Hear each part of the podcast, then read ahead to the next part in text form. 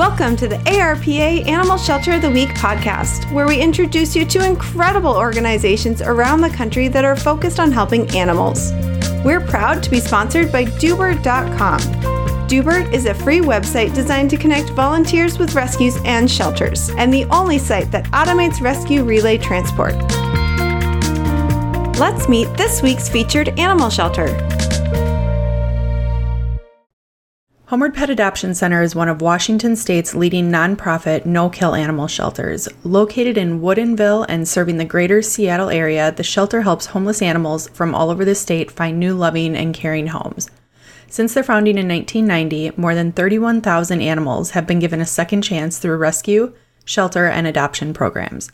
Homeward Pet relies on the hard work of volunteers and the generous support of donors to help approximately 2,000 dogs and cats find their forever homes each year. Hi, Jim. Welcome to the show. Well, thank you for having me. Of course. We're really excited to have you guys and, and learn a little bit more about Homeward Pet and uh, what you guys do. So, why don't we start with the history of your organization? Tell us a little bit about how you got started and, and maybe what your mission is. Well, Homeward Pet started, we're actually coming up on our 29th anniversary in February. So, have been doing adoptions and rescue and sheltering uh, in the Seattle area for about 29 years. Um, started really in 1990 with one one person. Her name was Peggy Barnish, and she at that time, which I think was a pretty revolutionary idea for 1990, although you hear a lot more about it now, started with the idea that there could be a shelter where euthanasia was an absolute last resort. And I don't even know if no kill was a term then, uh, but that was her mission when she started this organization, and we have stuck to that for for the past coming up on 29 years uh, that we really um, have a, a mission based uh, shelter that is dedicated to, pro- trying to provide everything we can for the animals in our care to, to uh, care for them while they're here and then find them homes. Wow. I, I, mean, what else do I say to that? 29 years, that's, it's pretty incredible, you know, whether you're talking about a, a rescue or a, a shelter. Um, and so tell us a little bit about what is the mission? What are you, what are you guys what's the goal? So, I, I mean, it's funny because I think the mission or the process by which we we work has changed in just the time I've been here. I've been with the organization for about nine and a half years of that 29. Uh, there are other staff and volunteers who've been here almost that whole time, which totally boggles my mind. We've had volunteers stick with us for 20 and 25 years, which is amazing.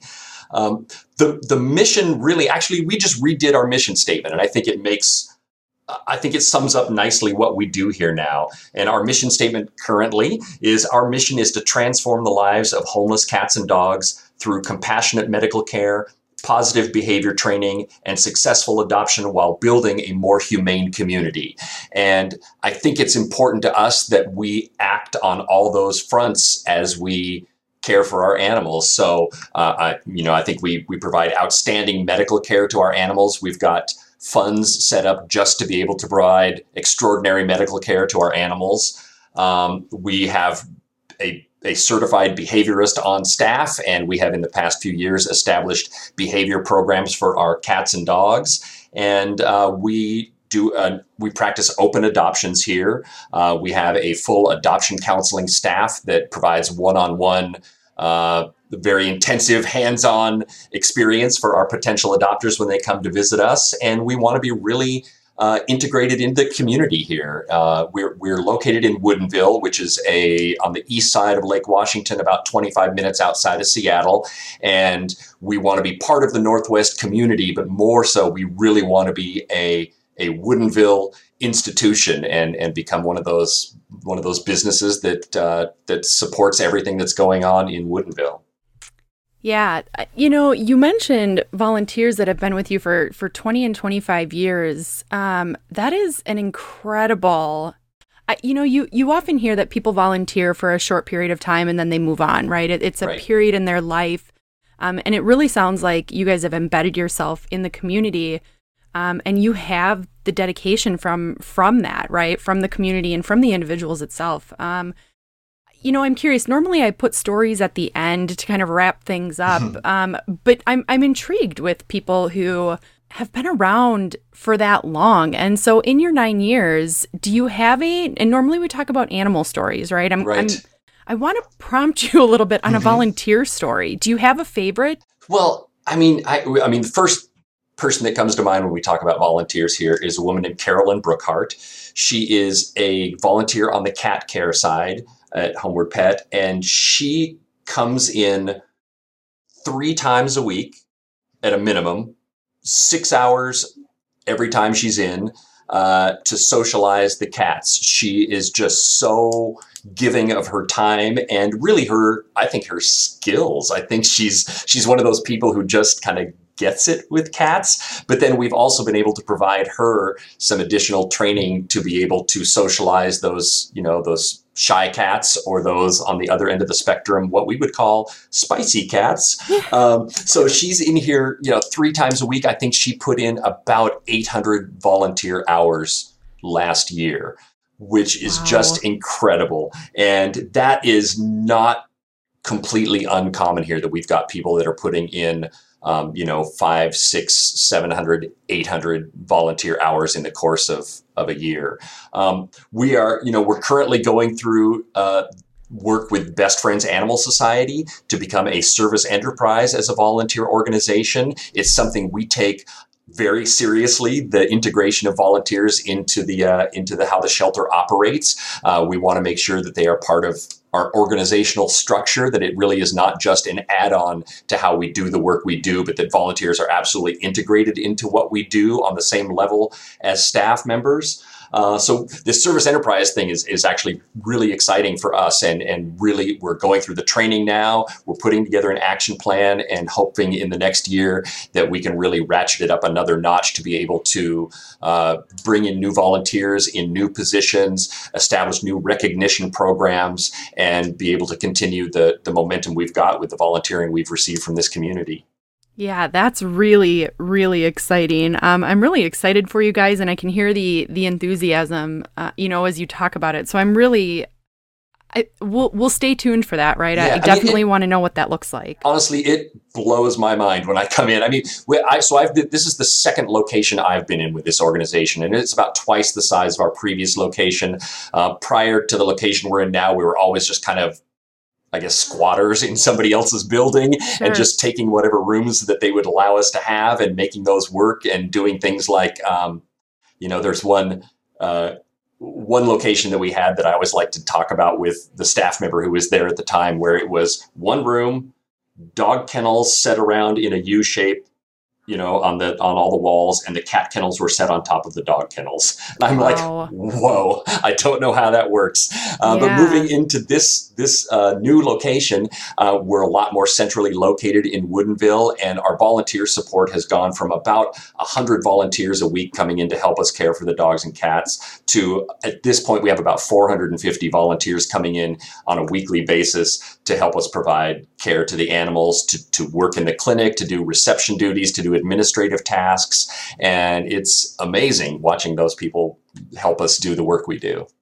Yeah, so I'm curious, right? That that the growth is is so enormous. Um, give us, tell us a little bit about the community. What, how big is Woodinville, and so we can relate, right? 400, 450 volunteers to how big is the community? East side, uh, the, the suburbs on the east side of Seattle, on the east side of Lake Washington, when we refer, refer to the east side. I mean, the, the cities, the suburbs are very there's really overlap almost in the in the city lines. So from Redmond, which is the the headquarters of Microsoft, and we get a lot of volunteers from Microsoft, to uh, you know to Bellevue, up to Woodinville, to Bothell. Those are all suburbs of Seattle that are you know really kind of interconnected, and so we draw from all those areas to to bring in volunteers here. All right, so it is a fairly large area. It is. Um, okay, so that I mean that's good, right? So when we talk about volunteers, right, a large area like that, I did I definitely think that helps people put into perspective, right? The size because we think 450 volunteers for one shelter. That's a that's a lot of people to shuffle them around and Yep. every day, right, and all the activities that happen. Right. But when you think about the size of that, you know, in comparison to the 450, I think that makes a little bit more sense. we are in one of in, in a position we find ourselves in a lot where we have those kind of good problems to have we do uh, volunteer orientation twice every month so we just invite folks in who might be interested in volunteering and just talk to them about the organization and what volunteer roles we have available um, on a typical month we probably have 40 to 50 people showing up for those orientations interested in participating in what we do somehow. Um, the, the, the good problem that we have is we probably only have about maybe 20 volunteers who need to leave to continue on with their lives, go back to school, start a sure. new job, all those reasons that people can't continuing volunteering. Yeah. Only about 20 of those every month. So we're, you know, we're always looking to expand where we can have new volunteers join us, but but really sometimes we just don't have the amount of space or the jobs to do for the volunteers who are interested. I want to continue down the path of the community. Um, and so I know you're in a, in a fairly large area. What challenges are out in, in the community, right? Whether it's in Woodinville or, you know, in the larger area, what challenges do you guys see outside of the organization that you're trying to help with? Well, I, I mean, I think the main challenge is being able to provide for animals who otherwise might end up in the shelter system. I mean, a lot of our community engagement is working with uh, underserved populations who might be who might benefit from programs that we can put in place. Um, so we have a low-cost spay and neuter clinic that we do every week. So where we're able to provide affordable surgeries for folks who otherwise n- might not be able to get their their own pet spayed or neutered. Uh, we do discount microchipping here uh, every Tuesday. Folks can just bring in their animal, and for 20 bucks, we will uh, implant and register a microchip because we are big believers in pets having that best form of ID that they can have. Uh, we run a program that we were able to start when we moved into this facility because it's bigger and it has more storage and more capacity. We started the Homeward Pet Food Bank when we moved in here. And that is a program where we partner with retailers, mostly pet food retailers. Uh, in the community, and we're up to about 30 different partners at this point. We collect pet food and other supplies at those locations. It all gets brought back to the shelter. We have volunteers who work on the Homeward Pet Food Bank who sort through all those donations, and then we are able to send it back out and support currently about 15 different food banks and community organizations in uh, you know in our broad area from north to south uh, to be able to to give people some pet food or some supplies that's just enough for them to be able to get to that next paycheck or that next job and just be able to keep uh, keep continuing the care of their animal in their home. Uh, you know, it's it's. I always talk when, when I do orientations for volunteers. I always talk about us being in the business that would prefer to be out of business. If we could supply enough for people to be able to keep their homes and no animals ended up getting surrendered or or ending up homeless, I mean, I'd be looking for another job, which would be okay, but all these animals would have homes. So that's what we've dedicated a lot of our community services to is how can we help animals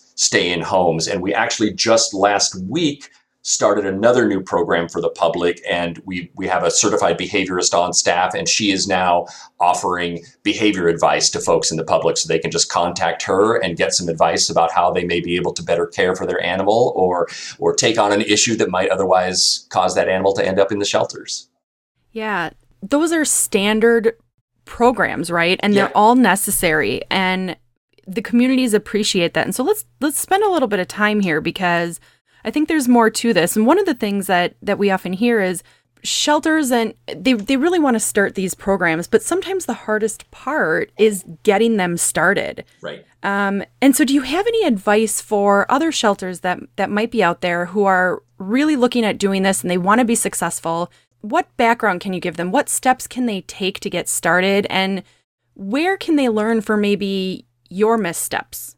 So, well, I so let's take the Homeward Pet Food Bank for instance. I mean, it it started as just a one-off food drive where we were able to to focus our efforts on a holiday pet food drive and just said during the holiday season we're going to reach out to a couple different retailers in the area and see if they'll put up a sign and and let us put a barrel in their place and just see if we can collect some food that will help our animals in the shelter.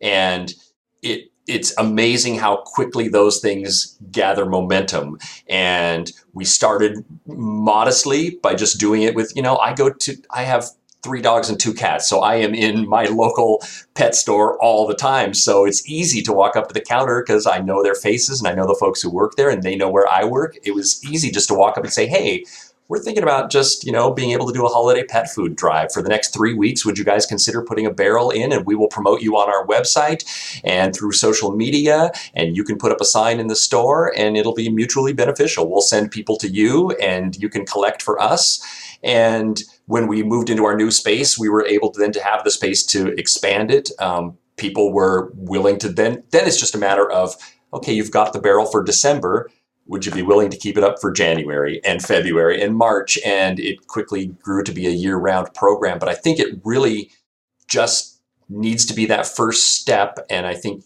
it's it was surprising to us how quickly people were on board from the retailers to the volunteers who wanted to do the legwork to keep the programs running uh, to getting staff members who wanted to head up the, the organization of the program here at the shelter. It, it really went quickly from being a one-off donation drive to hey you know we could do this all the time with the support we're getting you know i do think you know when you start new programs I, it does start with the community and the volunteers right i think those are two big key pieces and you know one of the things that that we often see is that without the volunteers there is no community right, right. so you need to get the volunteers now you guys have been around for you said almost 29 years right. um, and so I know that initially there was quite some time, I believe, when you guys first got started that you didn't even have a location. So everything was reliant on volunteers and, and foster homes. Um, and so I want to kind of talk a little bit about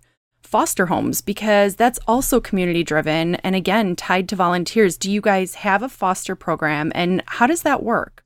We do. I, I would say our foster program is fairly focused and maybe it, it, probably the next thing that we're going to tackle to to improve and um, and make bigger. Um, currently, our foster program works with cats and dogs, and primarily on a couple of issues. So we do we end up with a lot of kittens here during kitten season. Obviously, um, probably take in and care for uh, you know over 500 kittens a year who are coming in not weighing enough to be able to be spayed or neutered.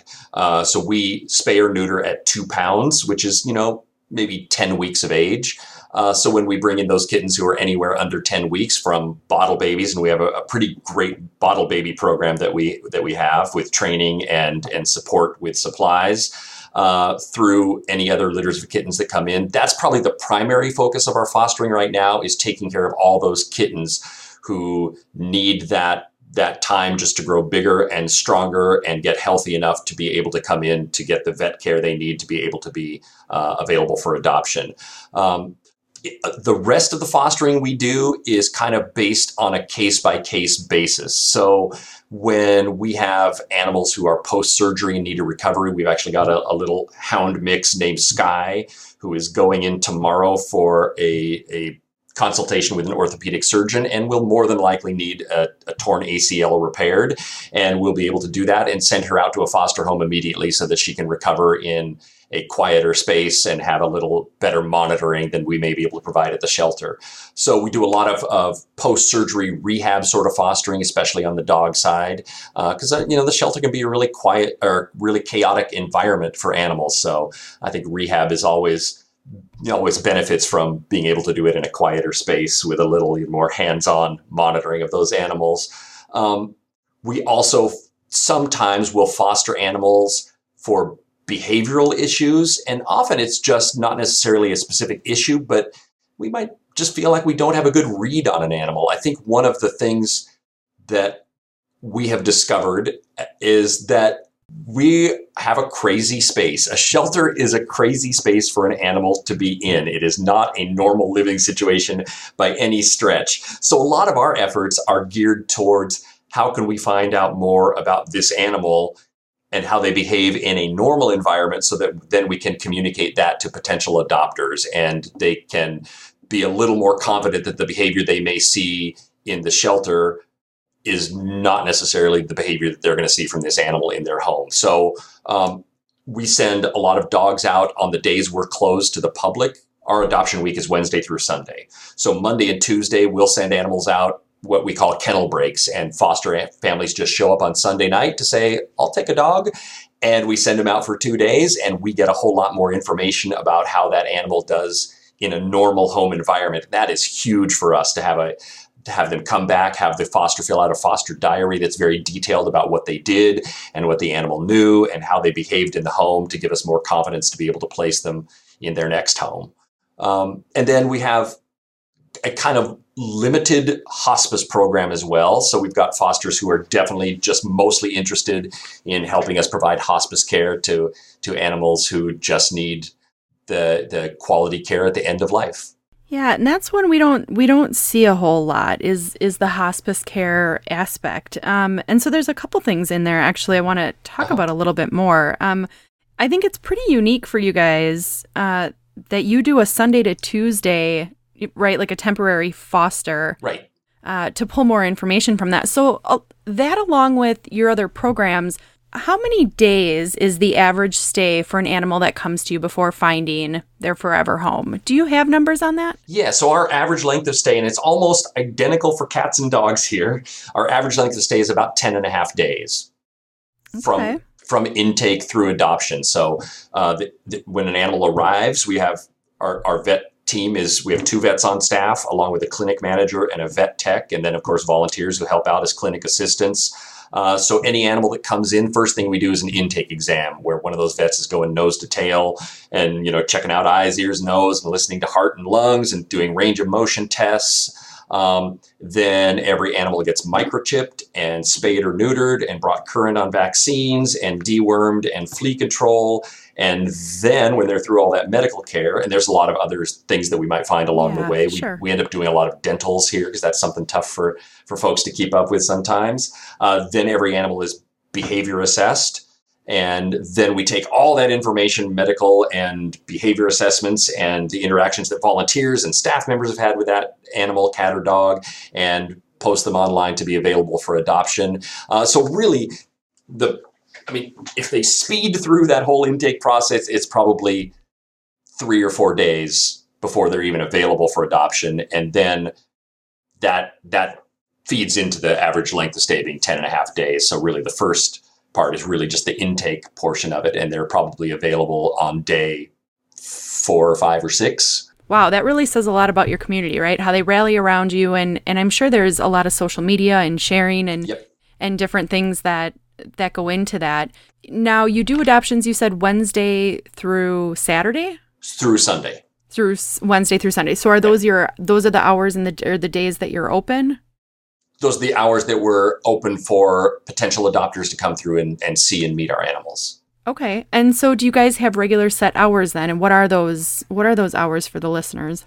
The adoption hours are Wednesday through Sunday, noon to six. And you know, we we do adoptions a little differently than some other organizations. We actually have a staff of 11 folks who are adoption counselors.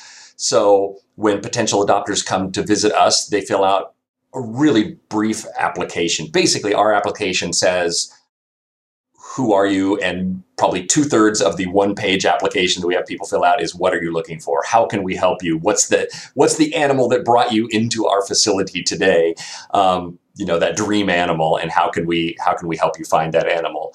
Um, so that's kind of the the adoption days are filled with that. From noon to six folks are coming in they're getting paired up with one of our adoption counselors who then guide them through the entire rest of the process talking to them about the animals they're interested in other animals that we know that might be a good fit for them based on the conversation we're having with them about what they're kind of looking for and maybe what a what a deal breaker is.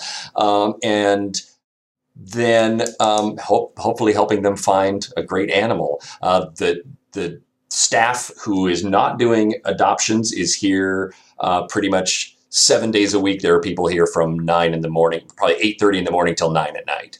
Wow, so you guys really do everything from start to finish. Uh, you know, it sounds like you're very hands-on, which you're right that that that is a little it's a little different, right? A little yeah. unique, but I think that's something that probably draws the another another piece, right? That draws the community to you guys. And I think that's, you know, that's really really cool. So, I'm super impressed with the process and your dedication to the community and, and the dedication of the volunteers uh, to your organization. Again, I, I'm fascinated by that. Yeah, I mean, one of the first one of the first things I did when I started working here was realize that coming from a totally different background, and I did crazy career change to start working in animal welfare, um, was realizing how much I did not know about animal welfare or how shelters worked, and went to a couple national conferences, you know, pretty early on in my time here, and it was just an, an ear opener and an eye opener to go hear other people at other shelters talk and. Uh, at the first conference I went to, heard someone talk about open adoptions, which I think was just, I mean, mostly a catchphrase at that point, you know, eight or nine years ago.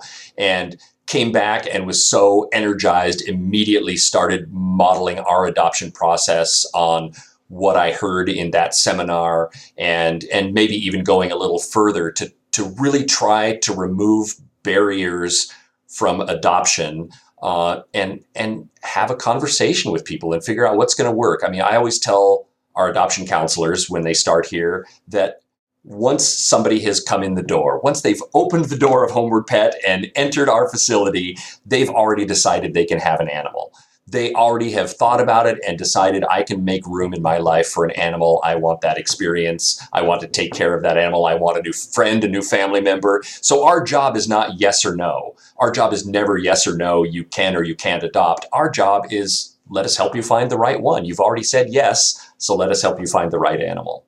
I love that, Jim. That's a that's a great statement, a great attitude to have, and I'm sure everybody that walks through your door definitely appreciates that. Uh, you know, the yes or no kind of means that you're answering that question for them, right? And to your point, it's all about choosing. They've chosen right. to open their life up. I think that's, you know, I think that's great, and that's something hopefully that people can take away from this.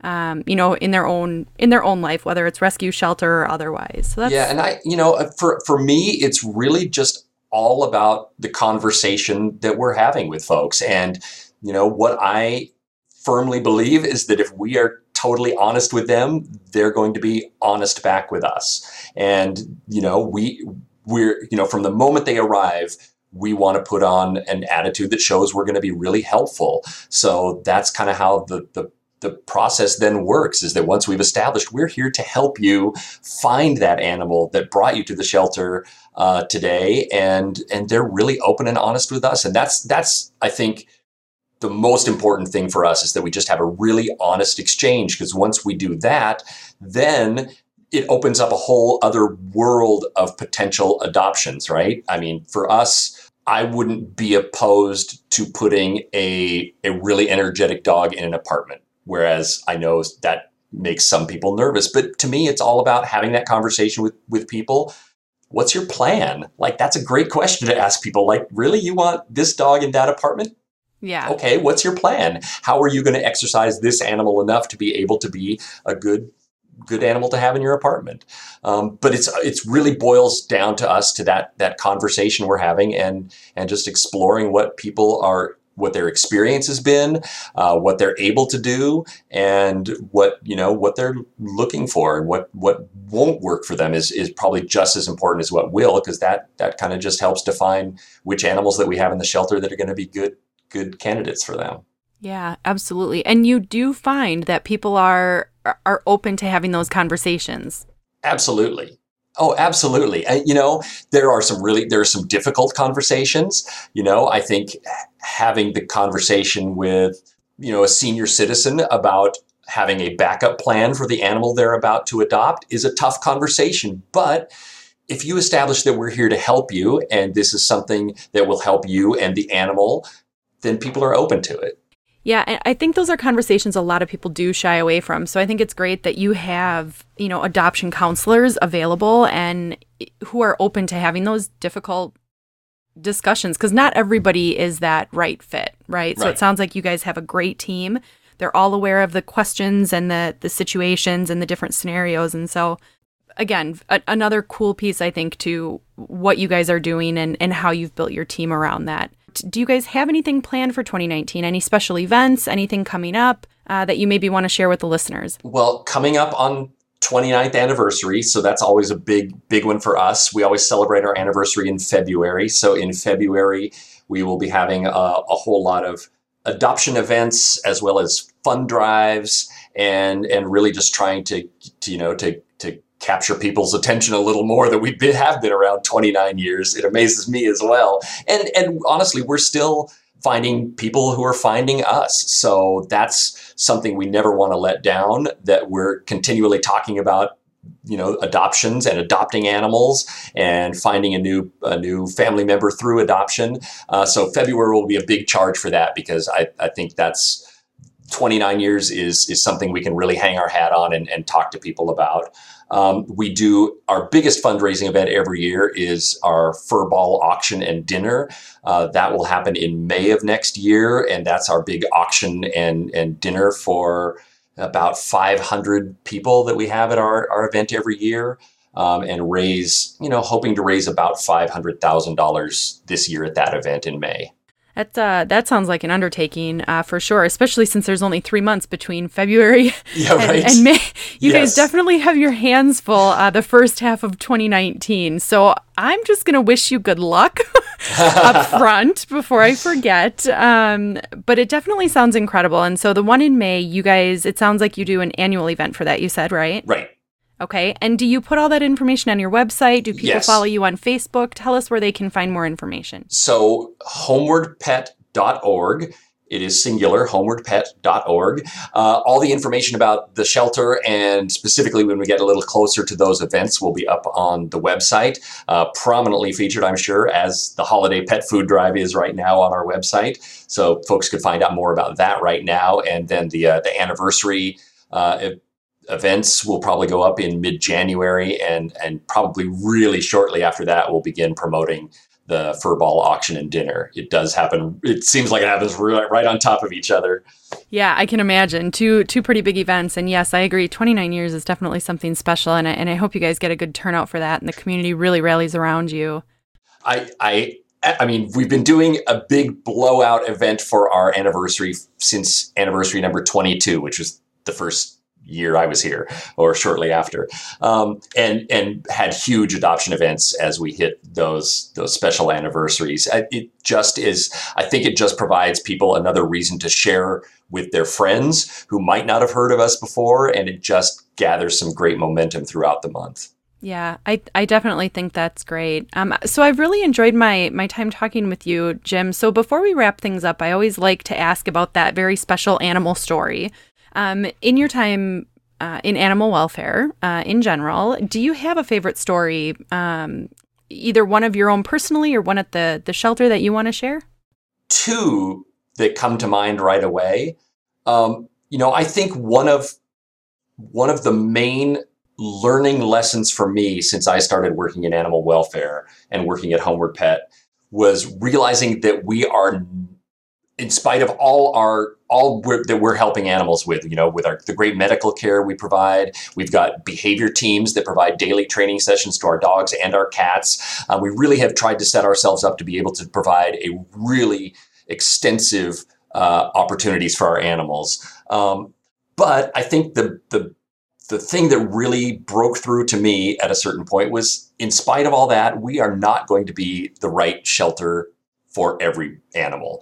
And there are animals that may do better in other shelters that have other setups or other priorities or other things they can provide or a foster network or something like that. So that was really important. And there was an animal that we had, a dog named Eric Estrada, who was struggling at this shelter in spite of everything we were able to provide for him here. And I know this sounds sort of counterintuitive. The, the best thing we were able to provide him was through best friends partner with a shelter uh, all breed rescue and training in in uh, colorado springs colorado. And one saturday afternoon we put eric in a car and we drove him in a day and a half to colorado springs and we're able to find a successful home for him there through their training and their foster network which was outstanding. Um, and, and i think that's a lesson that i learned that just you know, we we need to be part of something that is bigger than us all the time and be open to working with other local shelters and even other shelters nationally. You never know where that perfect resource for that animal is going to come from um, and be open to those opportunities.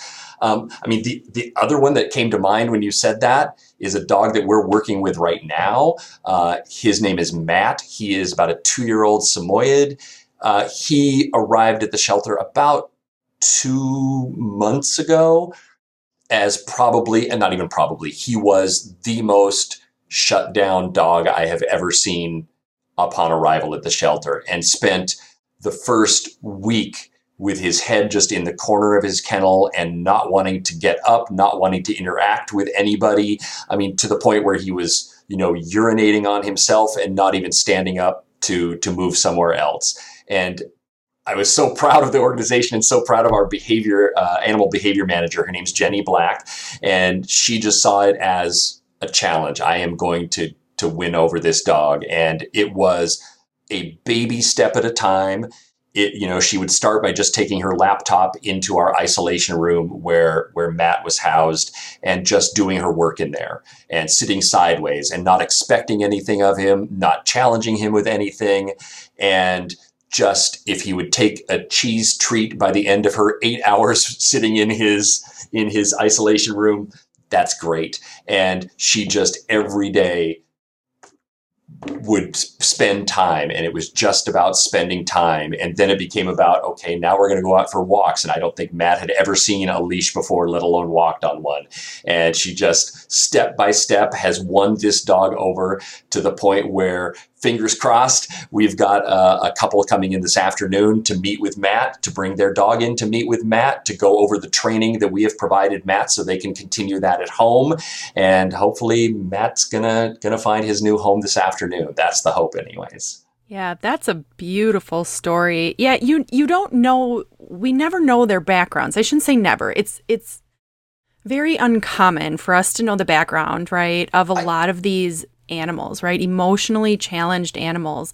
And to, to take the time and the patience, uh, as Jenny did, or has been and is doing, yeah, it, it speaks volumes about people in general, right? It almost restores your faith in humanity with all the craziness going around. And so I think that's a beautiful story, and I'm glad you guys were able to make progress. Thanks. I mean, it's definitely one of the things that I recognize about this shelter that is one of the great benefits of, of the support we've gotten from the community here is the tremendous support we've got from the community from volunteering from donations has allowed us to set up those kind of programs where we can take in an animal that we can spend two months just to get to the point where he is comfortable engaging with people. Um, you know that it's it's it's a you know, I, I completely recognize that we are in such a unique situation because of, of where we are and the, the time that we've we've been here and the support we get from the community that we're able to do those sorts of things and really take the time to, to provide every animal what's what's going to work for them you've said it all, right? I, I, feel like great stories. I love your partnership with the community. I love the support that you get from the volunteers and also how you support the volunteers. I think it's such a mutual relationship that you've built. And I think that is absolutely fabulous. And I hope other organizations out there can learn from this and listen and, and kind of take that into their own community and, and do their own thing. But knowing that community and volunteers are, are such a huge part of that, I think is is incredible. And working together to find the right place for the right animal, it might not always be your organization, but working together as a team with other organizations, rescues and shelters out there, I think is is paramount. I think it's huge. And and hopefully, you know, as as we move forward, people start to see that more and more. It's not about us, it's about the animals and finding the right place for them. Exactly. I think there's there's rarely a week that goes by. Well, there's certainly not a week that goes by where we aren't talking to the other shelters in our area.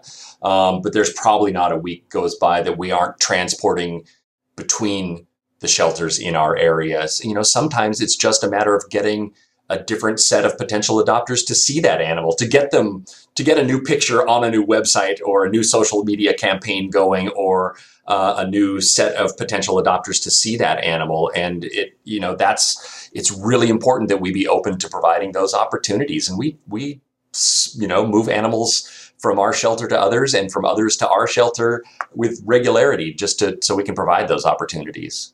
So before we before we wrap things up, Jim, is there anything else you want to share with the audience uh, that we maybe didn't touch on yet?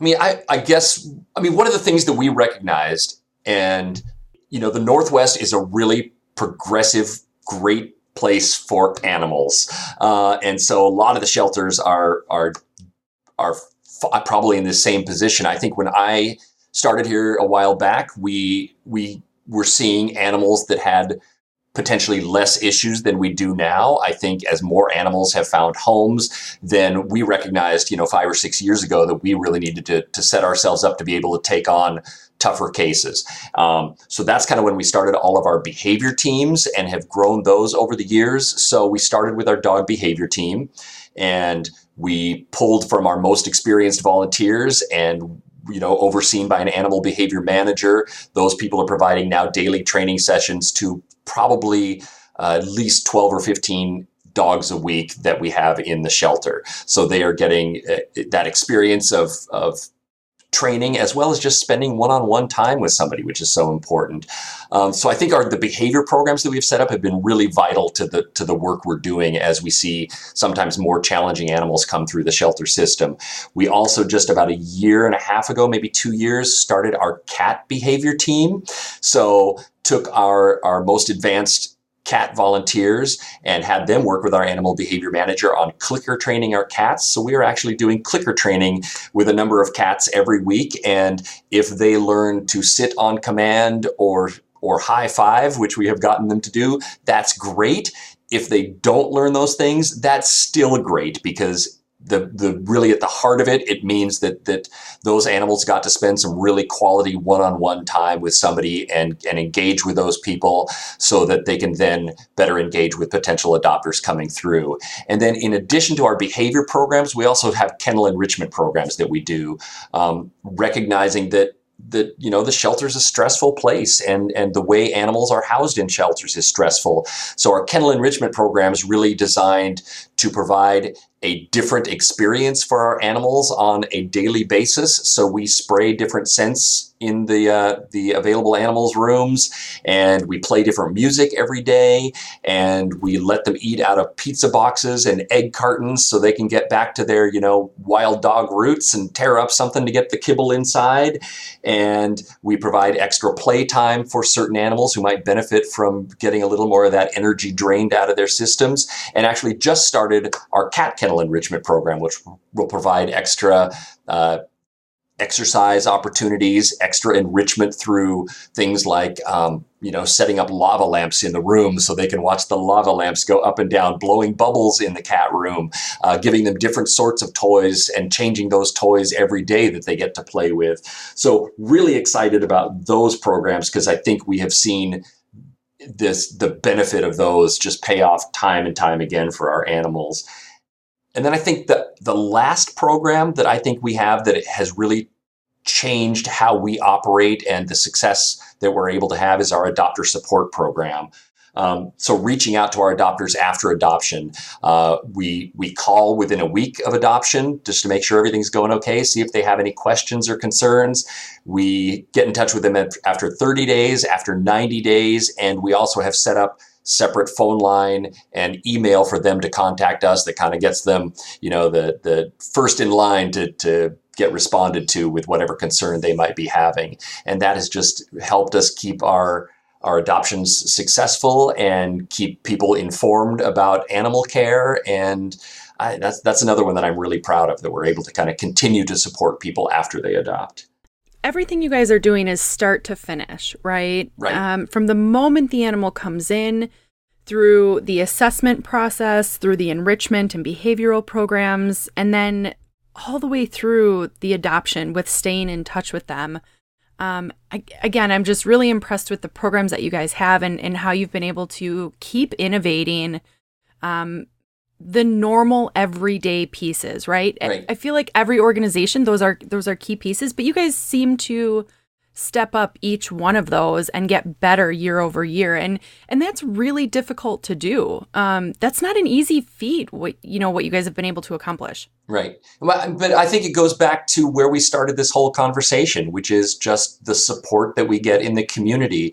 Um, you know, we we get incredible amounts of donations here to the to the point where we're able to take care of the homeless animals that come through the shelter in addition to running the homeward food bank to help about you know at this point we believe we're helping about 1100 families a week with pet food and supplies. So it's that kind of support that then allows us to to think about those those sorts of programs then that could be a little bigger a little broader and provide a little better for our animals you know, I don't think there's anything else I can add to this. Um, I, you know, I I just I feel really proud for you guys, right? Really, really happy from what you've accomplished in in 29 years, and you know, it's I I, I really don't know what else to say. So I know there's a lot more information out on your website, and I know you guys have a ton of resources for people. Yes Um, and you guys are very active on social media. So the only thing that I can that I can say to end this would be for people to reach out and support you guys. Continue supporting. Make sure they follow you on social media. Attend your events, and I only wish the best for you. And and I hope the growth continues uh, for you guys. You're doing amazing things. thank you rachel I, re- I really appreciate the opportunity to talk to you Thanks for tuning in to today's podcast. If you're not already a member, join the ARPA to take advantage of all the resources we have to offer. And don't forget to sign up with Doobert.com. It's free and helps automate the most difficult tasks in animal rescue.